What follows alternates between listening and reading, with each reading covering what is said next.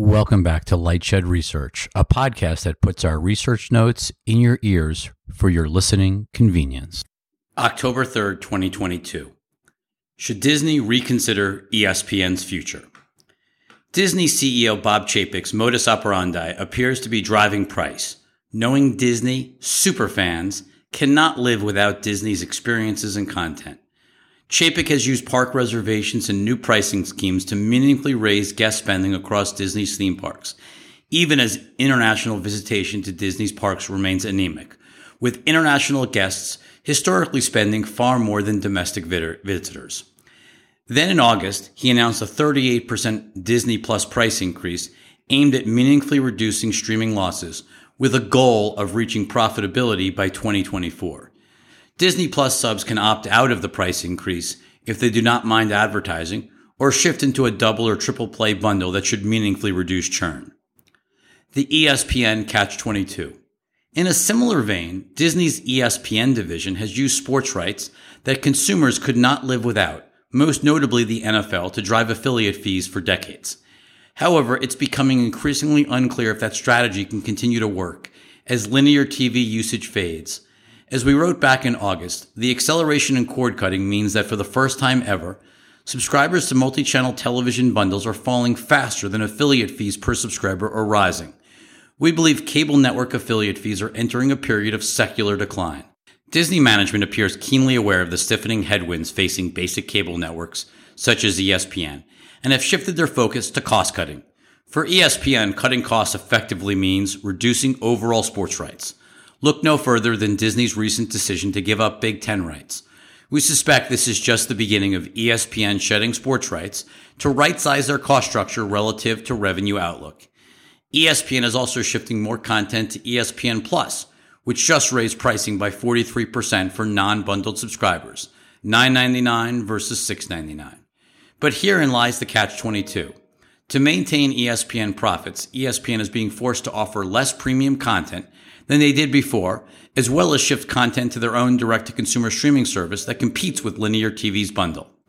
At the same time, ESPN needs to keep renewing its affiliation agreements with distributors and drive at least mid single digit annual rate increases per subscriber. Enter Dish and Sling, who initially balked at Disney's current rate increases for their cable network portfolio and owned and operated station group. This past Saturday morning, all Disney ESPN broadcasting cable networks went dark on Dish and Sling. Programming was restored late Sunday evening, well ahead of Monday Night Football on ESPN.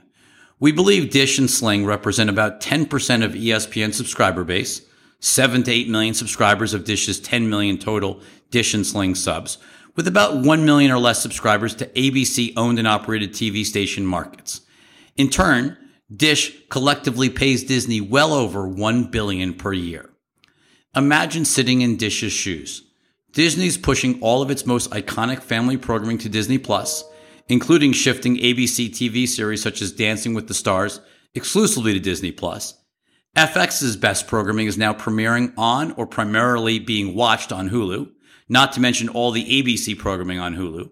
And ESPN is looking to reduce sports programming, do more with less, and shift more content to ESPN Plus. Beyond NFL programming, linear TV watch time is being cannibalized by direct to consumer streaming services and other forms of entertainment such as TikTok and YouTube. Despite all of this, Disney wants meaningful annual step ups driven by the power of the NFL. Given the brevity of the blackout, we suspect Dish caved to Disney. What we do not know is how many sports fans are really left at Dish after years of programming battles and the loss of regional sports programming. We've heard from VMVPDs that less than half their subbase watches NFL programming on Sunday. Clearly, Dish was not prepared to be dark during Monday Night Football.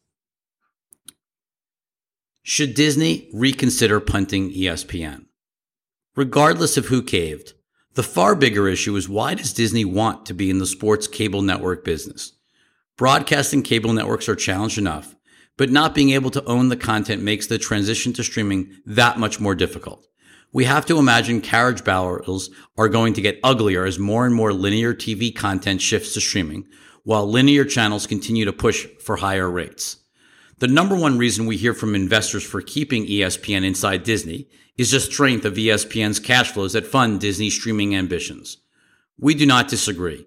But if the MVPD sub base erodes faster than expected, the pressure from sports rights cost step ups eats into free cash flow pretty fast. Given the growing linear TV headwinds and the soaring cost of sports rights, we cannot help but think levering up ESPN and spinning it off sooner than later would maximize value for Disney shareholders. With Disney streaming services set to be profitable in 2024, the need for funding from ESPN will also meaningfully decrease over the next couple of years. Chapek has made it clear coming out of Sun Valley 2022 that he wants to keep ESPN and manage the transition from linear bundled channel business to direct to consumer streaming platform. But we have to wonder if eroding TV industry fundamentals, look at the premiere week ratings here, and battles such as Dish and Sling might cause him to rethink that strategy.